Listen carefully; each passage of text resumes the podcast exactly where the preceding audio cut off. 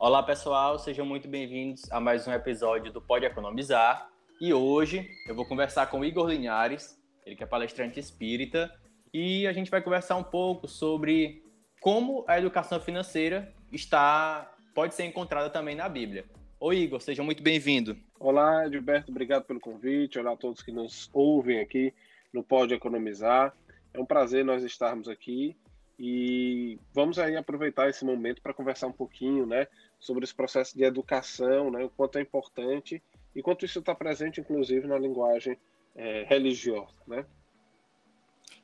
Então, eu vou ler aqui, Igor, um trecho do Evangelho de Mateus, onde Jesus conta a parábola dos talentos. É mais ou menos assim.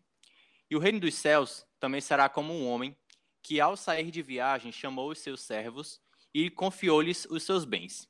A um deu cinco talentos, a outro dois e a outro um, a cada um de acordo com a sua capacidade. Em seguida partiu de viagem. O que havia recebido cinco talentos saiu imediatamente, aplicou-os e ganhou mais cinco. Também o que tinha dois talentos ganhou mais dois. Mas o que tinha recebido um talento saiu, cavou um buraco no chão e escondeu o dinheiro do seu senhor. Depois de muito tempo, o senhor daqueles servos voltou e acertou contas com eles. O que tinha recebido cinco talentos trouxe os outros cinco e disse: O senhor me confiou cinco talentos. Veja, eu ganhei mais cinco. O senhor respondeu muito bem, servo bom e fiel. Você foi fiel no pouco e eu porei sobre o muito. Venha e participe da alegria do Senhor. Veio também o que tinha dois talentos e disse: O senhor confiou dois talentos. Veja, eu ganhei mais dois. O Senhor respondeu: Muito bem, servo bom e fiel. Você foi fiel no pouco e eu porei sobre muito. Venha e participe da alegria do Senhor. Por fim, veio o que tinha recebido um talento e disse: Eu sabia que o Senhor é um homem severo, que colhe onde não plantou e junta onde não semeou. Por isso, tive medo. Saí e escondi o talento no chão. Veja, aqui está o que pertence ao Senhor. O Senhor respondeu: servo mau e negligente. Você sabia que eu colho onde não plantei e junto onde não semeei? Então você deveria ter confiado meu dinheiro aos banqueiros, para que quando eu voltasse, o recebesse de volta com juros. Tire um talento dele e entregue-no ao que tem dez. Pois a quem tem mais será dado e terá em grande quantidade, mas a quem não tem, até o que tem lhe será tirado. E lance-o fora, o servo inútil, nas trevas, onde haverá choro e ranger de dentes. Bom, Igor, eu trouxe essa parábola para a gente refletir um pouco sobre essa questão dos talentos que foi dividido para cada um deles. É, o que é que você entendeu? O que, é que a gente pode tirar de lição dessa parábola? Bom, é, é primeiro a gente precisa entender o processo de construção é, da religiosidade para o dia a dia, né? Porque quando Jesus faz as, essa colocação da parábola, ele está querendo mostrar para as pessoas de uma maneira alegórica, né? é, uma maneira, um, um, ensinamento de uma maneira muito mais acessível. Porque nós temos, e sabemos, né, nós temos diversos níveis de entendimento, de compreensão da realidade e no mundo que a gente vive hoje, especialmente no nosso país, a gente consegue perceber o abismo muitas vezes social, cultural e, e, e de acesso, né? é, para as pessoas. Então, quando Jesus fala numa linguagem um pouco mais simples, né, ao povo, à época quando ele veio, ele quer começar a trazer às pessoas que o judeu especificamente é conhecido como uma pessoa que conhece, né, uma, um povo que trabalha muito bem os seus bens, no sentido de tentar fazer com que eles possam sempre estar é, prevenidos, digamos assim, diante das dificuldades e terem e levarem conforto às, às, suas famílias, né, dentro do que lhe é possível. E é interessante que quando Jesus coloca isso, ele traz esse, essa, essa linguagem alegórica para esse povo, né? Ele quer dizer o seguinte: muito do povo, né, tem o hábito de imaginar, e a gente vai lembrar das histórias do nosso país, e a gente vai lembrar a história das nossas comunidades, das cidades, dos nossos parentes, que tem muitas pessoas que querem guardar o dinheiro dentro do colchão. Né? Eu Sim. lembro demais que quando a gente pega a história do Brasil, muita gente perdeu muito dinheiro porque o Brasil já teve várias moedas. Né? A mais recente nós estamos utilizando é o real. Mas desde o Brasil Império até hoje, aí vamos ter cento e tantos, cento e poucos anos, né? Cento e trinta poucos anos, desde que o Império foi de fato é, é, é, é, transformada em república, nós tivemos aí uma transição de moedas muito grande. Então, aquela pessoa que guardava as moedas né, no, no, no seu colchão, no travesseiro, no cofre em casa, perde-se muitos bens. Então, quando Jesus traz essa analogia, ele está querendo trazer é, essa referência já para aquele povo de que muitas vezes nós temos a oportunidade né, de alcançar, de colocar a, a essas pessoas esses acessos, a de partilhar não ficarmos guardando excessivamente. Porque à medida que a gente guarda excessivamente, como aquele que teve medo de perder, de ficar sem nada, sem ter como retribuir, né, que foi o último que recebeu um, nós começamos a perceber que as pessoas tornam-se mais egoístas, as pessoas tornam-se mais fechadas, as pessoas elas não conseguem entender que na verdade, e aí eu vou trazer uma sabedoria, por exemplo, árabe, né, oriental, mas mais utilizado pelas comunidades árabes, em específico os muçulmanos, que você consegue identificar uma pessoa é, é, rica não só pela quantidade de dinheiro que ela tem, pelo contrário, é pela quantidade de pessoas que ele consegue ajudar. Ou seja, o ajudar não é no sentido da esmola fria, mas é no ajudar no fazer circular de empregos, de empreendimentos, de produtos. Então, quanto mais você consegue fazer o seu dinheiro fluir, circular, melhor será para você, né? Mais perceptível essa compreensão de riqueza. Então, olha só como a gente traz aqui uma compreensão de riqueza diferente da riqueza que a gente tem aqui no Ocidente, especificamente no nosso país. O rico, né, teoricamente, aos nossos olhos, é aquele que mais tem para acumular. Enquanto na sabedoria oriental, o rico é aquele que mais faz o dinheiro circular, é aquele que mais coloca, né, digamos assim, faz aquele dinheiro ser um guarda-chuva, como se ele mais protegesse ou fizesse as pessoas ali evoluírem com ele. Então é importante a gente começar a refletir que Jesus está chamando a atenção que boa parcela do povo, especialmente por estar ali sob o jugo né, romano, que eles tinham receio de pagar os impostos, achavam que os impostos romanos eram altos e que queriam guardar as suas moedas, Jesus fala sobre a transitoriedade da matéria. Né? Como isso muda, assim como nós vimos no Brasil, essas mudanças de moedas ao longo do tempo. Então, Jesus, de certa forma, está educando as pessoas, é, ou tentando educar as pessoas, ensinar as pessoas, chegar a esses corações que muitas vezes são apegados excessivamente à matéria, né? E querem guardar demais, que não querem dividir, não querem partilhar. E aí ele ensina que aquele que pega cinco, investe cinco, investe esses cinco, ele consegue mais cinco, né? É tanto que ele até diz que fosse fiel comigo nesse, pouco será fiel comigo no muito. Que é uma passagem que Jesus refaz, né? Porque está em Lucas capítulo 16, versículo 10, que ele vai dizer o seguinte: quem é fiel no mínimo também é fiel no muito.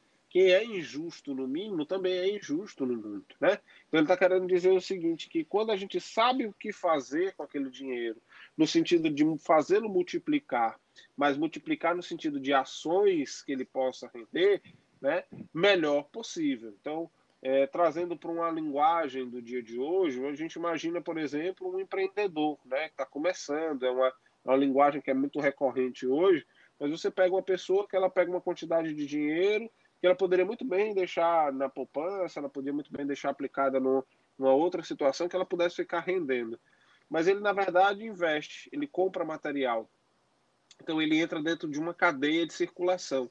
Ele comprou, compra aquele material, passa a revender parte daquele material, trabalha com aquele material, sei lá, digamos assim, pessoas que compram lantejoulas, compram é, é, é miçangas, compram outras coisas e para fazer bijuterias, para fazerem joias e etc.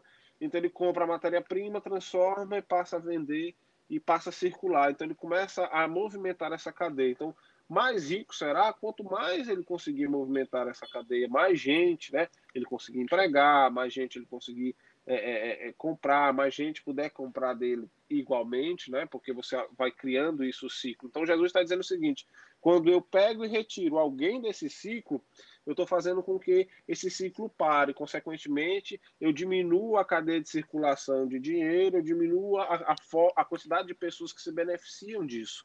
Né? Então, para que nós possamos perceber que até numa, no ensinamento do Cristo, né, a gente consegue entender que ele estava dizendo que esse egoísmo, esse apego excessivo à matéria, né, é, ele prejudica não só o indivíduo que está associado a ele, mas toda uma cadeia que está ao, ao redor dele, né?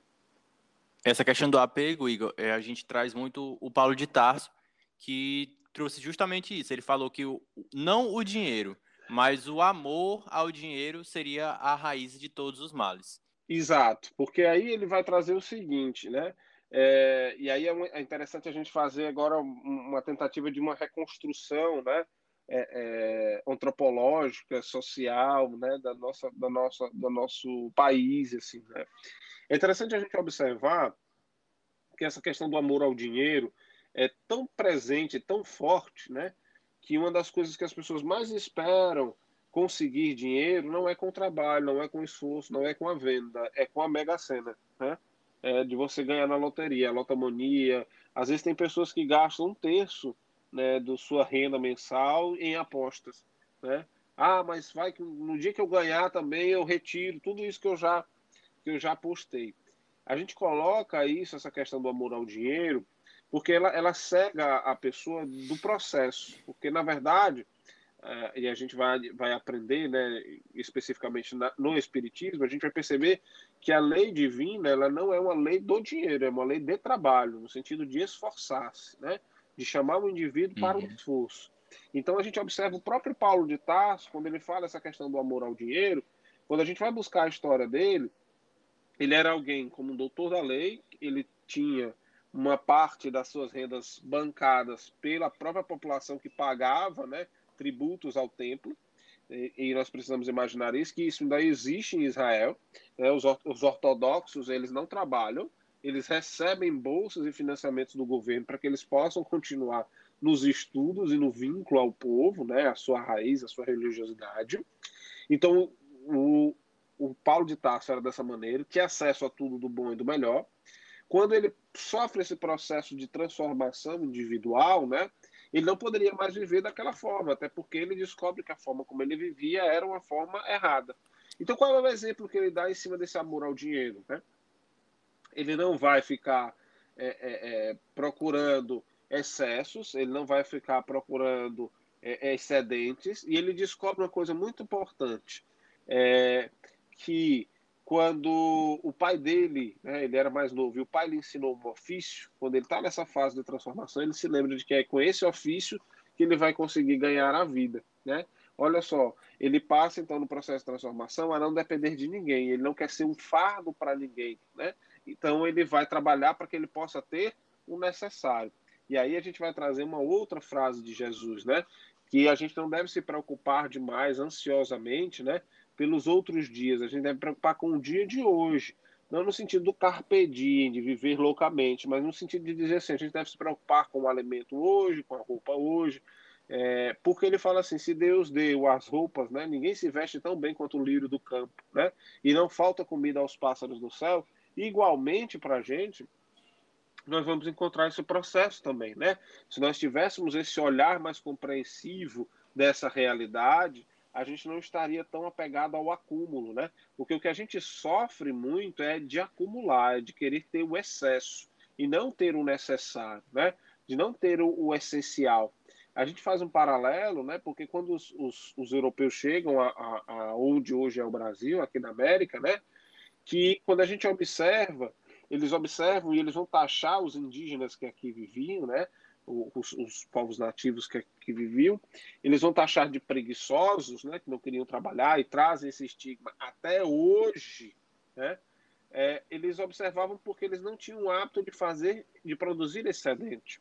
Eles produziam do seu dia, o que era necessário para o dia. Então, se era necessário que eu trabalhasse duas, três horas por dia para caça, para pesca, para colheita, para o plantio, era necessário aquilo para garantir o meu alimento e do meu grupo, então, isso é, é essencial. O restante do dia a gente produziria outras coisas, como a filosofia, a educação dos filhos, etc. Né? E a gente começa a perceber hoje na sociedade exatamente essa discussão e quando você observa na fala de Jesus, você observa os grupos é, indígenas, né, que aqui estavam com a chegada do, dos europeus, a gente começa a perceber que esse amor do ouro que o Paulo de Tarso falou é o que de fato ele acaba minando a nossa saúde mental, é que acaba minando o nosso tempo, é acaba minando nossas relações sociais, porque nós priorizamos tanto esse amor ao excesso, né? Nós priorizamos tanto esse amor ao, ao, acúmulo, ao possuir, ao ter, né? E nós esquecemos de ser ou de viver. Então a gente percebe, por exemplo, fragilidade nas relações entre pais e filhos, fragilidade nas relações entre, é, é, é, é por exemplo, colegas de trabalho, porque há uma competição, né? Há sempre aquela compreensão de competição, de, de meritocracia, que é falsamente criada essa relação de meritocracia, no sentido de comparativamente, né? Não a meritocracia do indivíduo ficar feliz pelos méritos dele mesmo. Mas aquela meritocracia é nociva quando você começa a comparar. Eu tenho isso porque eu fiz isso e você não tem, porque você não fez, você não estudou, você não foi capaz. E a gente às vezes não sabe a luta que o outro está passando. Né? Então, para a gente fechar esse ciclo do, do Paulo de Tarso, é importante a gente fechar lembrando o seguinte, que é esse amor do ouro que acaba cegando a sociedade nesse excedente, assim como acaba cegando né, o Ocidente como um todo, não é só o Brasil, para o tempo necessário. Então você percebe, por exemplo, qual é hoje o grande, a grande sacada dos, das empresas, de muitas empresas. Você observa o Google ela cria um ambiente para você onde você possa ir para casa ou que você possa estar lá na empresa, mas que ele seja um ambiente acolhedor, agradável, onde você possa aproveitar e ela não te cobra mais pelo teu tempo, é pela tua produtividade. Então, se você consegue produzir em dois dias, numa semana de sete, os outros cinco você pode aproveitar da melhor forma possível. E isso não vai ser problema algum. Né? Então, é importante a gente mostrar que esse amor ao ouro acabou nos cegando para as realidades tão importantes do nosso dia a dia. Inclusive, né, meu amigo Edilberto, que eh, traz um problema é, é, com relação até à vivência desse próprio ouro. Né?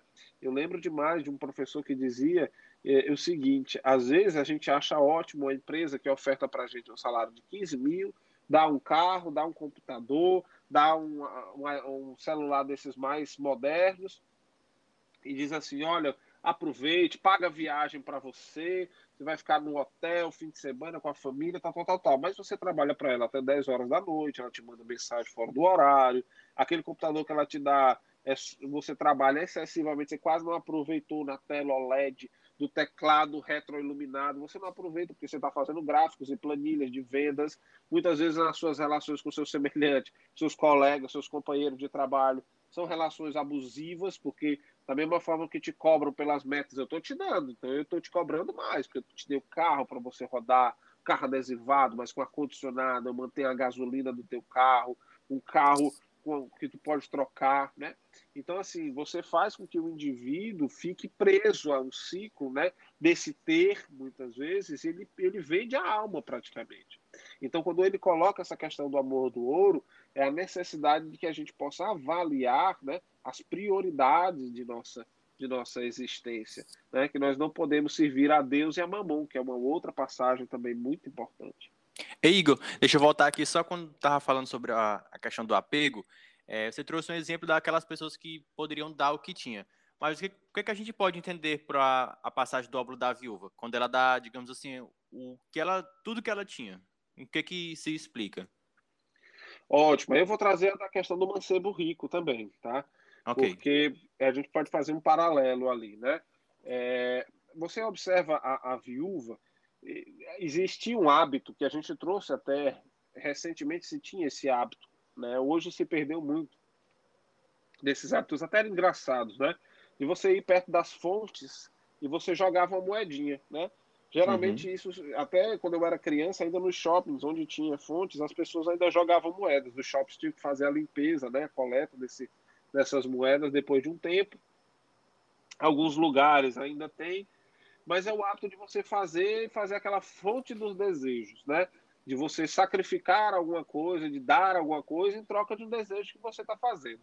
Essa é uma relação de construção, de troca, né? Que ela é presente na construção antropológica né, da humanidade, né? Na, na construção social da humanidade. A gente constrói nossas relações a partir dessas vivências de troca, né? seja de amizade, seja de familiar, e com a divindade da mesma forma. Você passa a ter uma relação aí de troca das mais diferentes formas. Muitas vezes espera-se que você sacrifique aquilo que é mais importante para você naquele momento, em detrimento de uma coisa que você quer. Haja visto os grupos, por exemplo, que sacrificavam, né? Quando nós vamos lembrar dos druidas que sacrificavam parte das melhores frutas da sua colheita, né, as primícias do reino. Né? Inclusive, é uma das. Da, no livro de Divaldo Franco que fala um pouquinho sobre isso. Né? E quando a gente observa né, é, essa, essa dado que é um pouco melhor, do melhor do que você tem, é, para a divindade na espera de receber algo também tão bom ou melhor, né? Aquilo que você imagina que seja melhor para você. Então, quando a gente observa aquela senhora no gasofilácio, ela está dando o que ela tem de mais importante naquele momento. Ela passa por dificuldades, especialmente porque nós sabemos que na cultura oriental a viúva, né, ela tinha dificuldades de inserção na comunidade, né, porque ela perdia a referência que era o marido. Caso não houvesse irmãos para o marido, ela ficaria ali como se vagando, né? Vamos botar umas aspas aqui, meu amigo Edberto. Uhum. Mas ela ficaria como se estivesse vagando ou perdida. Então, um pouco que ela tinha, ela passava quase que ter o direito de ser uma pedinte, né? Especialmente no Império Romano, não se podia ser pedinte se não tivesse autorização. Então, quando você observa uma mulher que ela está pedindo, que com aquele pouco que ela tem, ela vai querer, né? Utilizar-se daquilo para comer ou para conseguir tomar um banho numa estalagem, alguma coisa assim do tipo, ela está dando de tudo dela, né? O, o que ela tem de melhor para a divindade, na esperança de que Deus, ali de alguma forma, né, de uma forma de fé, de representação de sua fé, pudesse lhe retribuir para vencer aquelas dificuldades. Que fosse um marido ou que fosse alguém que tivesse um coração bom. Então nós percebemos aqui, né, um paralelo com aquela primeira passagem que você contou dos talentos, né, que a gente falou do egoísmo.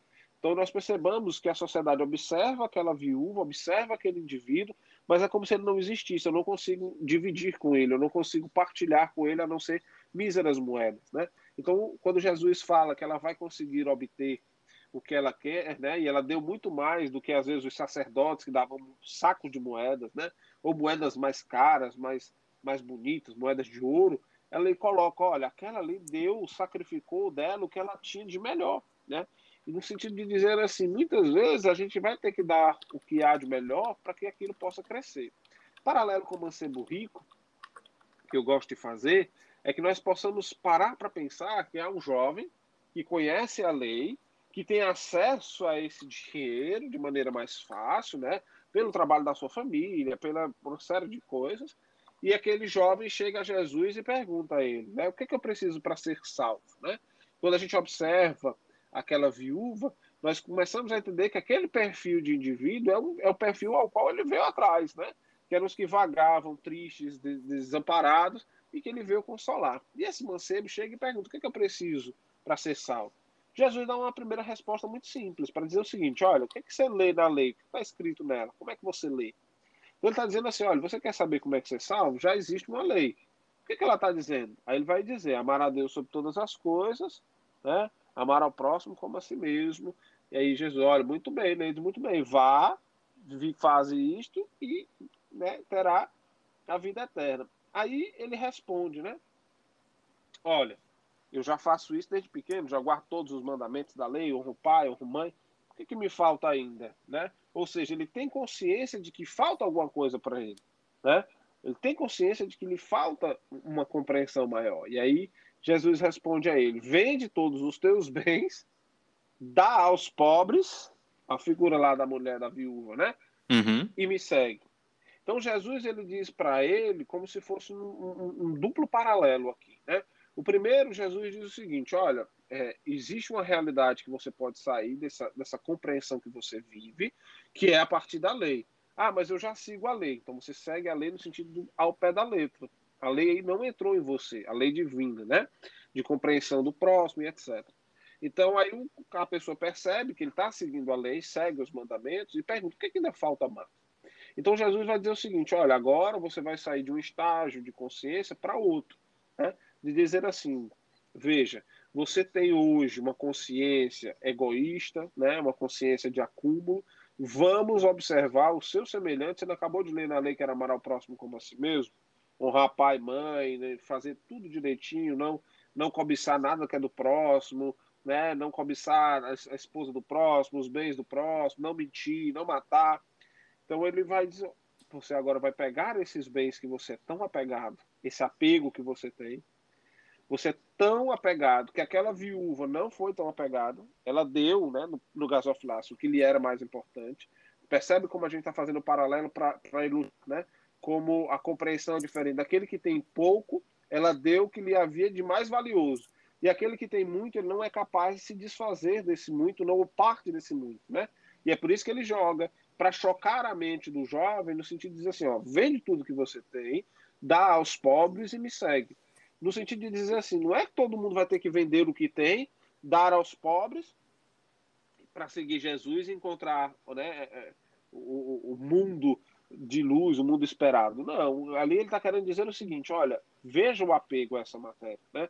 veja o apego que você tem a esse excesso. Existem pessoas que estão ao seu redor que podem viver né, em situações difíceis e que poderiam ter a sua, sua condição melhorada se você tivesse a capacidade de dividir, você tivesse a capacidade de partilhar. Então Jesus está dizendo o seguinte: quando a gente muda essa consciência de entender que só seremos, né, digamos assim, felizes quando nós, de fato, compartilharmos as experiências, ele está querendo dizer assim que não adianta eu, eu sozinho ter todo o dinheiro do mundo, eu ter todo o dinheiro do mundo, se eu não consigo partilhar dessa alegria ou desses bens com os semelhantes. Aí a gente vai fazer uma outra analogia. É, era conhecido que se dizia no Brasil, pelo menos se tinha até muitos, há poucos anos atrás, hoje já não é talvez assim tão, tão presente, mas se comentava muito o quanto o pobre era muito feliz, né? Porque uhum. quando ele terminava o trabalho dele, no fim de semana, ele ia tomar o choppzinho dele, a cervejinha dele, ia fazer o churrasquinho dele de gato, ia pro samba o domingo inteiro, enquanto o rico às vezes tinha dinheiros e dinheiros, ia para as lanchas, ia para ficar isolado numa ilha, não sei aonde, com champanhe, mas ele, ele sentia sempre um vazio, né? a essência de um vazio. Então, quando a gente começa a perceber, é mais ou menos sobre isso que Jesus está falando, né? Porque não adianta nada a gente ter se a gente não consegue compartilhar, ou as pessoas não podem usufruir ou compartilhar desses bens, né? E aí, como eu falei para você no começo, o partilhar que a gente aprende não é o de vender tudo e dar aos pobres, mas é de fazer com que as pessoas possam, né? Inclusive no Evangelho segundo o Espiritismo, que é a interpretação religiosa a qual eu estou, eu estou vinculado, nos fala, né? Que a esmola é uma caridade fria, é uma caridade agressiva, impositiva, né? É uma generosidade que castra o indivíduo. Você ali mostra a sua superioridade e que sempre que possível converter essa esmola em trabalho. Então, de bom dinheiro é aquele que consegue converter uma situação de uma mulher como essa do gasofilaço em de, de mendicância, você consegue transformar essa realidade em uma realidade de trabalho, de acesso, de crescimento, de desenvolvimento para você e para ela. Igual a gente falou aí sobre essa questão do apego, mas também Jesus, ele não, como é que eu posso dizer? Ele não fugia das obrigações que as pessoas tinham na época, tanto é que ele foi jantar com um cobrador de impostos. Eu queria ver contigo como é essa interpretação de Jesus, ele fala para a gente saber separar, até em outras passagens, dar a César o que é de César e a Deus o que é de Deus, não é isso? Aí vamos entrar num, num, ponto que eu gosto bastante, meu amigo Edilberto. Eu peço até permissão a você para eu poder fazer alusão aqui no, pod, no, no, podcast. Eu não vou me alongar, tá? Mas há uma compreensão, por exemplo, dentro do, do contexto oriental, que nós não temos muito essa compreensão, e nós até citamos né, nesse finalzinho de nossa fala anterior, que é sobre a questão da generosidade. A gente não compreende generosidade da mesma maneira que o povo oriental da seguinte forma: vejamos, a nossa generosidade, a gente compreende generosidade sempre daquele que tem muito para aquele que tem pouco. Então, generoso é aquele que consegue sempre partilhar o que tem. Então, você imagina que para ele dar, né, é, é, ele possa dar e que ele sempre vai ter para dar e não vai ficar sem. Né? É uma compreensão que a gente tem de generosidade. Mas vejamos que na compreensão oriental de generosidade não é isso. A generosidade é a capacidade que o indivíduo tem tanto de dar quanto ele de saber receber, né? E nós ocidentais, nós não temos exatamente essa compreensão. E quando a gente olha para Jesus se associando a Zaqueu, né, que a referência que eu tenho aqui está em Lucas, capítulo 19, versículos de 1 a 9, a gente se espanta. Por que, que Jesus vai para a casa de um publicano? Né? Como a gente não tem essa compreensão de generosidade, a gente vai entender o seguinte: meu Deus, o que, é que Jesus está fazendo? É, o que, é que ele está, o que, é que lição que ele quer dar ali, né? Há uma outra passagem também do Evangelho, meu querido amigo Edilberto, no capítulo 7 de Lucas, versículos de 36 a 50, a gente vai conseguir encontrar uma passagem que Jesus também está jantando na casa de um fariseu. Jesus vai para a casa do fariseu que quer ofertar um jantar para ele. O que, a gente percebe nesse paralelo desses dois momentos? É que Jesus entende que, veja só, para nós espíritas, né, ele é o governador espiritual do orbe. Então é o espírito mais evoluído que já pisou na face da Terra. Você imagina que é o espírito mais evoluído da face da Terra, é o espírito que conseguia fazer os, os milagres, digamos assim, né? Pela compreensão do senso comum, os milagres que ele conseguia fazer, era ele que ofertava demais, era um homem muito sábio, é um homem muito sábio, então ele ofertava saber além dos milagres, então era alguém que a gente sempre imaginava nessa compreensão ocidental de quem vai dar. Então a gente imagina muitas vezes, né, que a presença de Jesus ali é como se Jesus sempre fosse dar alguma coisa. É como se Jesus sempre fosse o superior ao indivíduo, porque é uma compreensão errada de generosidade.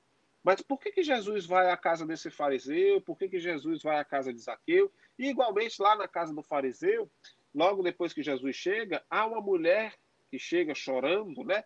ela vai limpar os pés de Jesus com um bálsamo, ela traz um alabastro belíssimo, né, como nos é narrado no Evangelho. Ela derrama esse bálsamo, né, esse unguento nos pés de Jesus para refrescar os pés cansados dele de andar no deserto. E aí você tem a oportunidade dela chorar e as lágrimas dela caem nos pés de Jesus. Ela seca os pés de Jesus limpa com seus próprios cabelos. E aí você observa isso tudo no mesmo contexto. A casa do fariseu, uma mulher que está fazendo isso, o segundo na casa de Isaqueu. Isaqueu começa a propor que vai dar tudo que tem, né? na verdade, vai dividir tudo que tem com aqueles, tanto os que ele fez mal, que ele roubou, né? Ou quanto alguém que possa alegar alguma coisa contra ele. O que, que a gente percebe nisso? Que a gente percebe que Jesus, na sua generosidade, na compreensão de generosidade diferenciada, ele permite que o indivíduo possa dar, né? ele possa ofertar alguma coisa para ele, Jesus, né? no sentido de fazer com que as pessoas imaginem um ditado muito simples. Ninguém é tão rico que não tem o que receber, nem tão pobre que não tem o que dar. Né? Porque se Jesus não aceita isso, as pessoas vão sempre achar que ele está numa posição de sempre ofertar e de dar, que é uma, a generosidade de maneira errada. Quando ele aceita sentar, misturar-se, compartilhar, ele mostra que por mais pecador, por mais errado que a pessoa tenha, ela sempre tem o que ofertar de bom. Ou seja, não há coração puramente malvado, né? Não há coração puramente ruim. E igualmente a gente transcende isso para a relação material. Não há ninguém totalmente egoísta, né, ou controlador do dinheiro. Sempre há oportunidades de as pessoas darem alguma coisa. É importante a gente ressaltar isso, porque é uma compreensão de vivência sobre generosidade bem diferente do que nós estamos habituados, bem diferente do que nós estamos experimentando nas nossas vidas, porque ele permite que a mulher que é pecadora, como se coloca lá na passagem de Lucas, possa lhe ofertar as lágrimas, o bálsamo e o seu próprio cabelo. Ele permite que um fariseu, que é um doutor da lei, que se camufla muitas vezes nesse saber para diminuir e humilhar os seus semelhantes, ele permite que ele possa ofertar um jantar.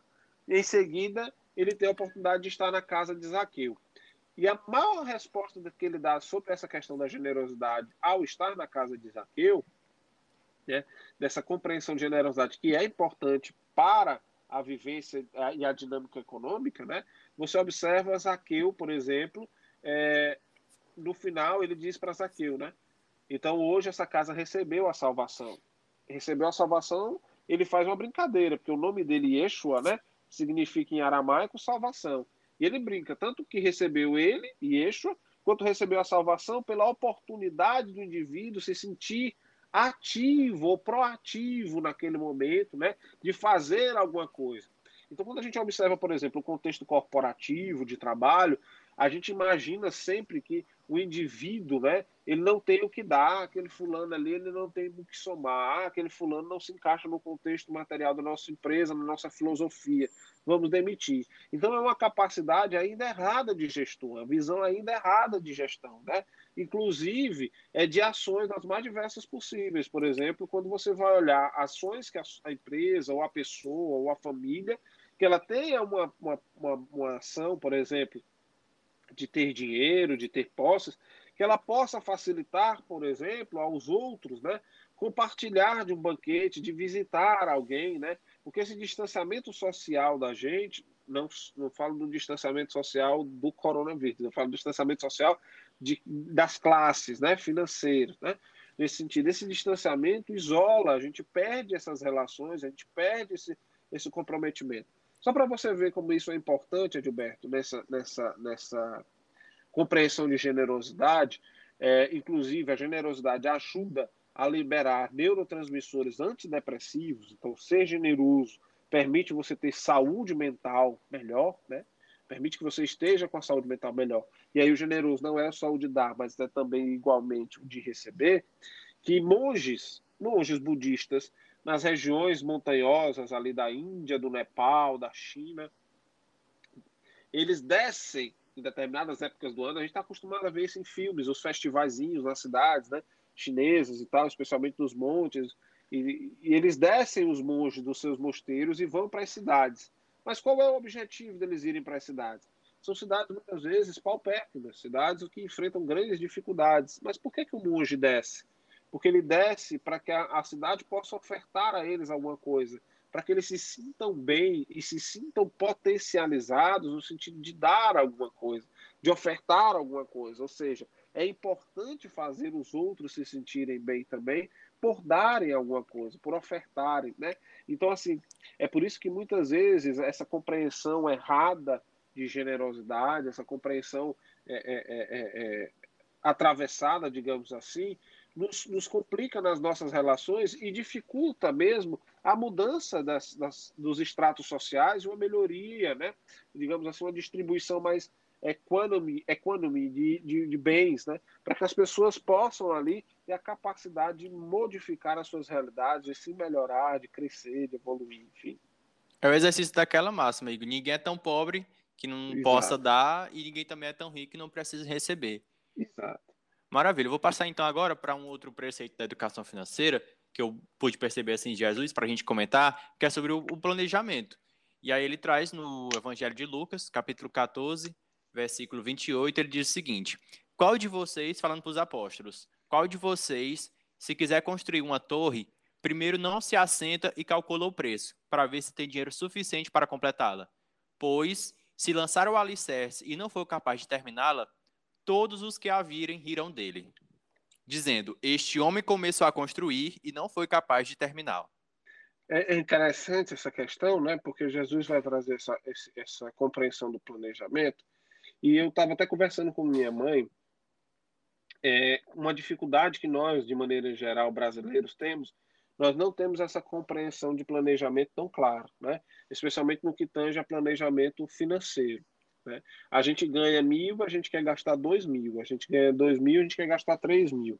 Então a gente não se planeja, a gente não visualiza o que é que a gente de fato necessita e de fato o que é que a gente ganha, né? Para que a gente possa perceber a partir daí é, as, as relações, né? Por isso que a gente vê um endividamento muito grande. E é por isso que Jesus está falando aí da casa, mas igualmente é nos bens financeiros também, né? Uma Quando compra pessoas... de supermercado compra de supermercado, tudo. Mas você observa que as pessoas elas vão ter dificuldade nesse planejamento, nessa organização, que eles vão é, fazer essas, essas compras mais do que necessitam, mais do que precisam. Por isso a questão do excesso novamente retoma aqui. Ela precisa estar visível no, no, no planejamento para que a pessoa perceba: eu preciso disso. Qual o uso que eu vou fazer isso? Nesse momento é essencial né? E muitas vezes a, a, a, a muitas vezes a gente observa uma dificuldade, né, do indivíduo conseguir visualizar para sua vida o que de fato é essencial.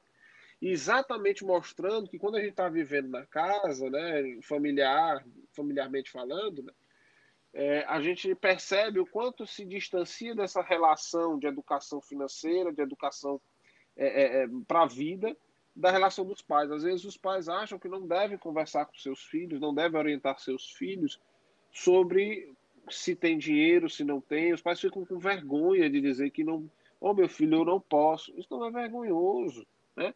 Vergonhoso é a gente dizer, meu filho, olha, hoje nós vamos ter que sair de casa porque eu não consigo, eu ganho salário, mas eu não consigo pagar o aluguel da casa porque tem outras contas que são que eu estou gastando que são maiores. Às vezes a gente se perde nisso, né? Como cartão de crédito e vai comprar supérfluo, eletrônico. Como eu vejo muitas vezes algumas famílias se perderem para ter o celular, às vezes um jovem de 14, 15 anos. Hoje é essencial para trabalho, é essencial para trabalho, para aula, para uma série de coisas. Mas precisa ser um modelo de 6 mil reais, de 7 mil reais, é essencial. O de 800, o de 500, faz a mesma coisa? Ou pelo menos se aproxima de fazer a mesma coisa? Precisa ser um celular com a câmera fotográfica naquele momento, pelas condições que a gente precisa. Então a gente começa a perceber que aí nós vamos fazer a casa, Jesus até dizendo, começa a casa e não termina. Até pior, quando a gente observa essas situações, né, que muitas vezes a gente vai construindo para as nossas vidas, sem esse devido planejamento, não é só não terminar. Ah, o muro vai ficar, ele não vai ficar com o prumo certo, não vai ficar certinho, o muro vai ficar inclinado, você vai perceber que ali você não conseguiu fazer o cimento ideal, então você acabou de terminar toda a parte de cimentar os tijolos e aí começa a rachar, começa a trincar. Então a gente começar a perceber que esse planejamento é essencial para o nosso crescimento, para o nosso desenvolvimento e principalmente para a saúde financeira da família, né? Então observar que quando Jesus dá esse exemplo, ele está dizendo, quantos são hoje os que vão nos agiotas, nas regiões de periferia que às vezes se endividam com com traficantes, que se endividam com milicianos, que se endividam em outras situações, e você acaba gerando, um, trazendo para a sua vida, para a sua família, um problema que era desnecessário se tivesse o planejamento financeiro, se você tivesse organizado. Né? Então é importante a gente destacar isso, que quando se fala do pro, de planejamento, de um projeto, a gente precisa pensar, olha, eu preciso pagar o aluguel, eu preciso pagar água, luz, eu preciso pagar supermercado, eu preciso pagar escola, eu preciso pagar transporte. Pronto, isso aqui dá quanto? É tanto. Eu ganho X. Isso aqui é quanto de X? É 20% de X? É 50% de X? Hoje, muito provavelmente, é 70% de X para mais, né? Então você observa esses itens que nós colocamos aqui vão para 70% de X. Então você observa, eu tenho 30% de X. O que, que eu posso fazer com esses 30% de X? O que, que eu preciso? Eu preciso ter também lazer, eu preciso ter divertimento. O que, que eu vou fazer? Eu vou gastar com o quê? Eu posso ir a um cinema, eu posso juntar dois meses para no segundo mês eu ir aos cinemas com os meus filhos. Isso são planejamentos, isso são organizações. Eu posso usar nesse mês, vamos todos, eu pago o transporte e pago para a gente poder comer uma pizza quando voltar. Vamos para um parque, vamos para um, um concerto de música gratuito, vamos para uma orquestra. Então, esse planejamento traz uma visualização da realidade. E Igor, esse planejamento também a gente poderia incluir até mesmo a formação da reserva de emergência, que é algo muito discutido, é, que é você se planejar até para os imprevistos. Nesse caso da casa, é, por exemplo, vai acontecer algum, algum contratempo ou um imprevisto, aí você vai precisar gastar mais com, com pedreiro, com material. Exato. Então, Quem até mora... isso você tem que estar tá prevendo. Quem mora em condomínio, né, muitas vezes se questiona por que, que tem que pagar uma taxa de reserva, né? Que é Sim. exatamente o que o condomínio está fazendo, a reserva para não cobrar mais caro dos moradores para um determinado fim. Tá tirando todo mês uma parte que você já paga fixo do aluguel, às vezes para uma mudança de azulejo que o prédio precise, uma mudança de piso, uma mudança de revestimento externo. Um é, elevador portaria, parou de funcionar. Um elevador parou de funcionar. É, e a casa é do mesmo jeito, né? A casa é da mesma forma. Rapaz, às vezes eu tenho que trocar chuveiro que queimou, eu tenho que trocar a pia que quebrou, eu tenho que fazer a fossa, né, para retirar a fossa, eu nem me toquei, tem a fossa, ah, meu Deus, como é que eu faço? Não. Ter esse processo de planejamento ajuda para que não, não se seja surpreendido também, né?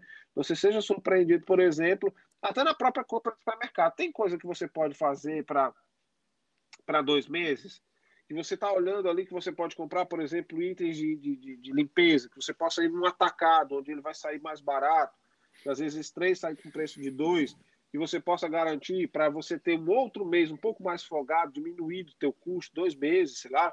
Então você começa a pensar e planejar e se organizar, e você vai vendo que que não é que vai sobrar dinheiro, é que você vai fazer com que aquele dinheiro renda. E esse é o objetivo, né? Não no sentido de aí volta de novo ao amor do dinheiro, mas para que você possa ter tanto a reserva, como você bem disse, como também o uso disso para usufruir, que é uma coisa que às vezes as pessoas também não fazem. Ficam muito preocupadas em, em só consumir por coisa do imediato, né? ou do material excessivo, como do celular, mas não consegue usufruir para ir num parque, usufruir para ir no, no cinema, usufruir para comprar livros para leitura, né? que é um grande problema que a gente enfrenta hoje, né, em nossa realidade, é a leitura. Nosso povo não gosta muito de ler. Né? E querendo ou não, diga. Não, isso é muito interessante, justamente porque a gente fala sobre a questão do dinheiro, e aí sempre vem aquela repulsa de que o rico é mal, de que a gente não deve é, ter o dinheiro ou usufruir do, dos bens. E de uma certa forma, a doutrina espírita, é, Jesus, naquela época também, ele não condena isso. Se a pessoa estiver precisando, por exemplo, de um avião, para ela viajar de um país para o outro, um jatinho, que eu já vi muitas palestras que você já falava sobre isso, se for necessidade dela, ela pode comprar. Isso, de alguma forma, não é, é condenável. Se ela está precisando, isso não é um, motivo de, ah, o Gustavo Lima comprou um jatinho. Poxa, mas ele faz show direto. O Whindersson comprou um jatinho. Sim, mas aí é a necessidade dele. De alguma forma, elas não estão de, é, como é que eu posso dizer, ostentando, assim. O que, que você acha? Eu achei ótimo, porque eu também gosto de assistir, né? Eu, eu gosto de, de acompanhar histórias, né?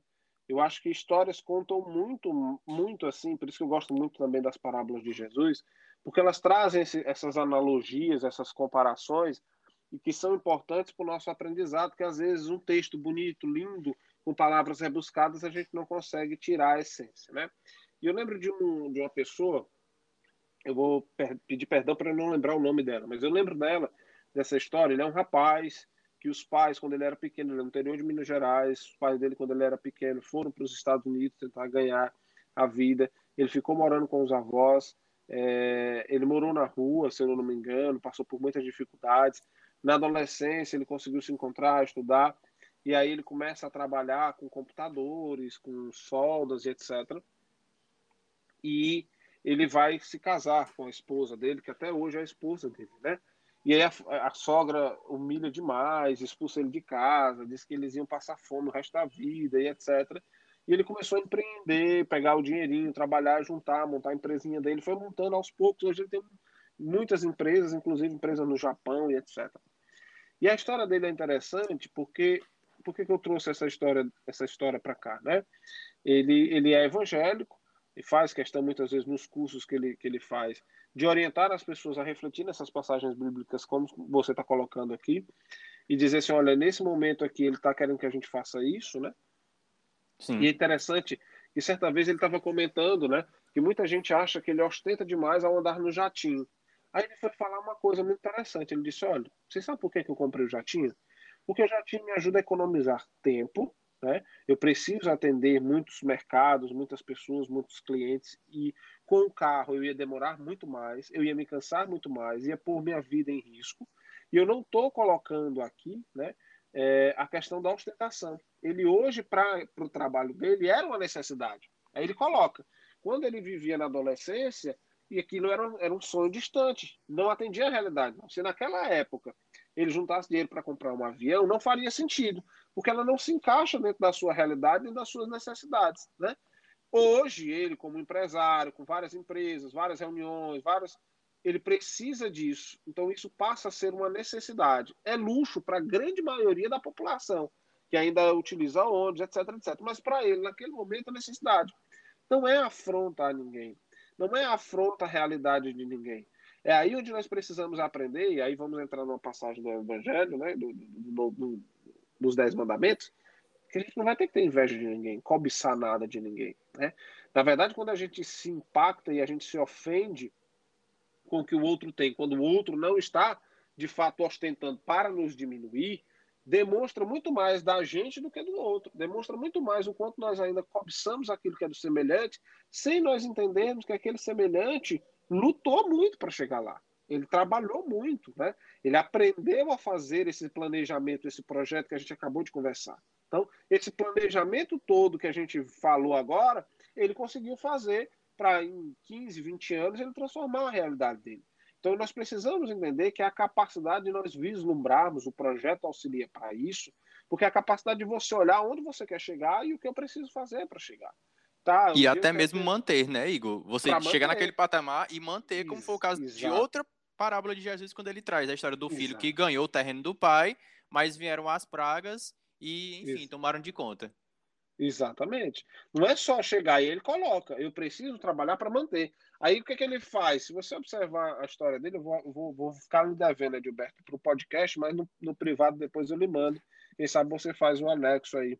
Faço sim, eu coloco lá no site, podeeconomizar.com, já vai o, o detalhe lá. É, pronto. Que aí ele, ele coloca uma coisa muito interessante. Ele faz com que as pessoas que estão ao redor dele ganhem também muito bem.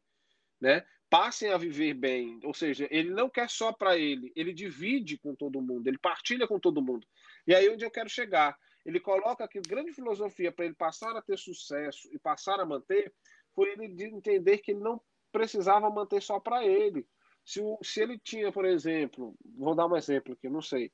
Se ele tivesse uma Lamborghini, o cara que está trabalhando com ele, um dia vai querer a Lamborghini. Se eu não afetar o cara a ganhar a Lamborghini, né? Ele vai ficar cobiçando sempre o meio, vai ficar uma relação truncada. Então você ele demonstra que na relação com o outro, ele se preocupa que o outro também esteja bem. Não no desejo material que eu citei aqui somente, mas o outro às vezes, olha, eu vou ter uma filha, eu queria ter um quarto da minha filha, eu queria ter. Então ele ajuda o outro a trabalhar com metas, com planejamentos, para organizar, para chegar nisso. E, consequentemente, foi o que ele disse, que consegue manter a saúde da empresa exatamente por isso.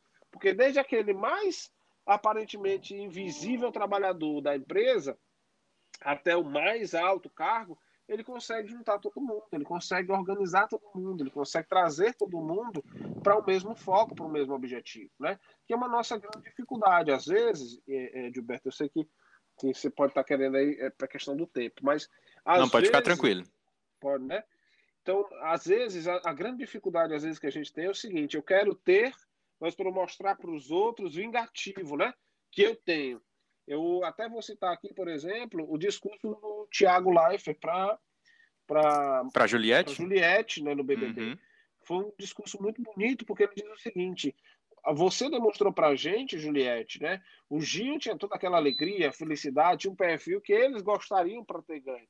Mas por que, que ela, naquele momento, e aquela descrição dele falou naquele momento muito importante? Porque ela não foi vingativa em nenhum momento do jogo. Né? Ela não foi aquela de, ah, tá vendo, eu tô ganhando um milhão. Ah, tá vendo, eu vou fazer isso. Ela não jogava né, cara. E nós muitas vezes queremos ganhar as coisas para mostrar para os outros. Eu quero mostrar para aquele meu vizinho. Uma das coisas que mais me dói são essas relações de indireta nas redes sociais. Eu olho isso e eu percebo que é, é, é, o quanto nós ainda estamos pautados, ou seja, a minha vida precisa que o outro tenha inveja, porque a inveja do outro é meu motor. Né? Quando você coloca que a inveja do teu semelhante é o que te movimenta, há algo errado nessa conduta. Por que, que você precisa gerar inveja no outro? Por que, que você precisa gerar no outro um sentimento ruim para que você esteja bem? Né? E, Igor, seja, e esse assunto está super em alta, é, porque quando a gente está gravando o podcast agora, a rivalidade entre o Gil e a Juliette teve, teve, tanto no Big Brother, eles lá dentro, quanto aqui fora, e agora principalmente até a, respingou até na Telma, que foi a, a vencedora do BBB passado, porque a, a, Juliette assinou com a Avon. Então, assim, as pessoas já estão criando uma rivalidade porque a, a Thelma não, não torcia para a Juliette, não, não, sei por qual motivo, mas enfim, é a, é a escolha dela. Ela torcia para o Gil e as pessoas estão dizendo que a, a Thelma torcia para o Gil porque a Juliette ganhou e já vai tirar a vaga dela e a Thelma. Gente, pare de criar rivalidade inexistente. É assim, todo mundo tem seu lugar. E por quê? Porque a Juliette ganhou, ganhou não, a, a Juliette ganhou o Big Brother, né? Mas ela assinou e com a Avon. contrato, né? Isso, sim. e quem era embaixador era a Thelma. Então, tudo as pessoas criam uma, uma espécie de rivalidade, Mas uma competição. Coisas, e as coisas precisam entender que são cíclicas. Né? É como o Miss Universo, o Miss Brasil, todo ano muda. Então, assim, a Avon vai querer a cara do ano. Não é que a Thelma não seja uma figura que represente a Avon. Mas a cara do ano esse ano é a Juliette. Assim como você vai assinar no Miss Universo, Miss, todo ano troca, né? Todo ano muda. E aí, quando a marca vai querer, ela não vai querer mais a Miss Universo. Que aí a gente vai entrar no outro ponto, né? Que é do quanto é perecível a imagem das pessoas hoje em dia para o mercado, né? Mas é em cima exatamente dessa necessidade que as pessoas têm, dessas rivalidades, né? Que as pessoas têm dessa, dessa, dessa fragilidade de, de relações, né? A gente observa isso quando você vai na, na, na, na, na você vai olhar, por exemplo, no stories do, do, Instagram e você vê o cara postando na praia e aí bota assim, hashtag gratidão, aí embaixo hashtag a sua inveja, não sei o quê. Ou então, é o meu motor. É, ou então hashtag é, só sabe quem passa. Hashtag trabalhei muito para chegar. Então, se você estivesse dando resposta para as pessoas, como se estivesse é, é, querendo direcionar para alguém, olha, tá vendo, o meu sucesso é pautado nisso, o meu sucesso. E é interessante que a gente, se a gente for fazer uma análise familiar, especialmente nós que temos ascendência nordestina, somos nordestinos, né, traz muito dessa, dessa coisa de como se o nordestino fosse muito doído, ainda muito sofrido por conta da pobreza, das dificuldades, como se a gente não soubesse viver com pouco, como se a pobreza fosse feia, como se os nossos hábitos não fossem bonitos, como, sabe, assim, uma coisa de fugir, inclusive, disso, né? De negar muito as suas próprias raízes. Porque e, Igor, a, só pegando o gancho desse caso do Big Brother, a própria Camila Delu, que ficou em segundo lugar, ela postou na, nas redes sociais dela isso. Ela, gente, eu sou de Nova Iguaçu, eu vou voltar para minha comunidade, eu quero manter meus pés no chão e que Deus me ajude justamente para eu continuar assim, sem fugir da minha realidade e das minhas origens. Só um exemplo também de, de como isso também está em todos os lugares. Não claro. só a Juliette nordestina, mas também uma outra participante do reality show que claro. se manteve os pés no chão.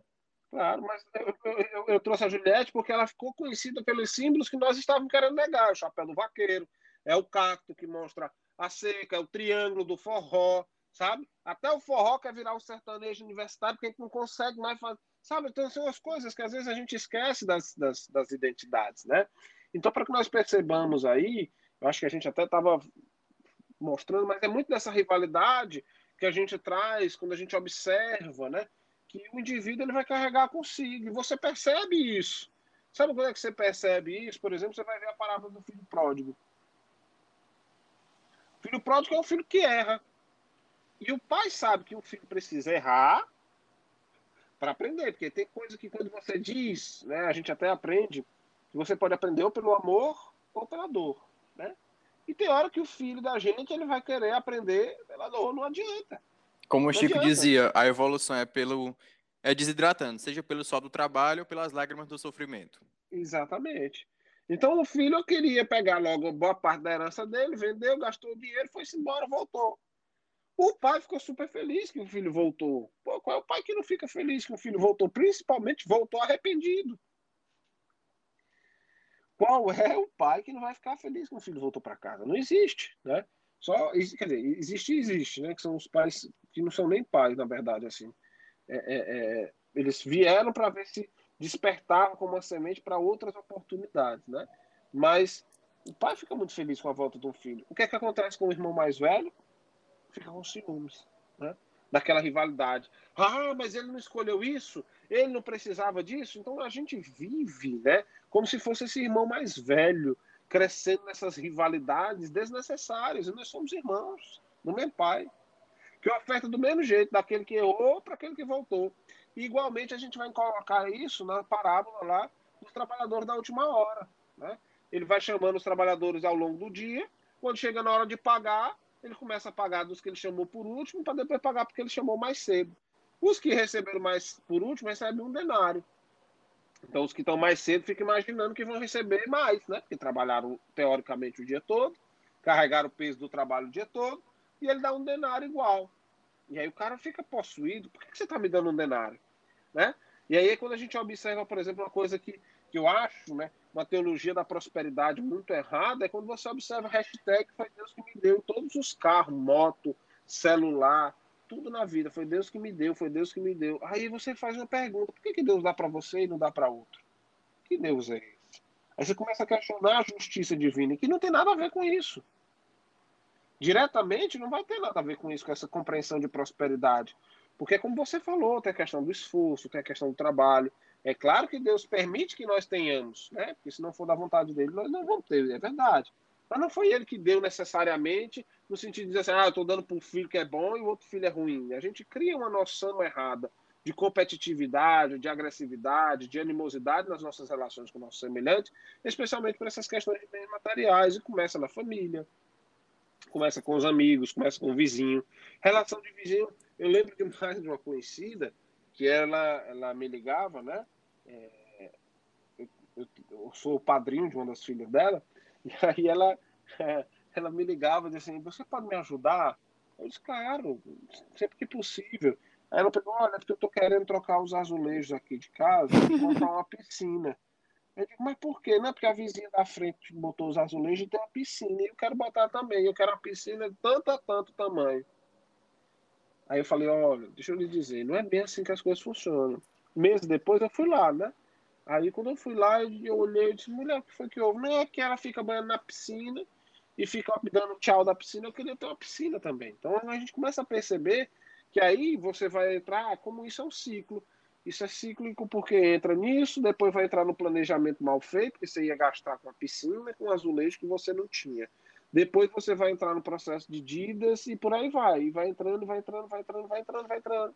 E você percebe que você ficou num bolo, que você não teve a capacidade de observar a sua realidade e vivenciar com ela, de apreciar aquela realidade. Existem coisas boas em todas as realidades em todos os momentos, com tudo que a gente tem. E é muito difícil a gente perceber isso, né?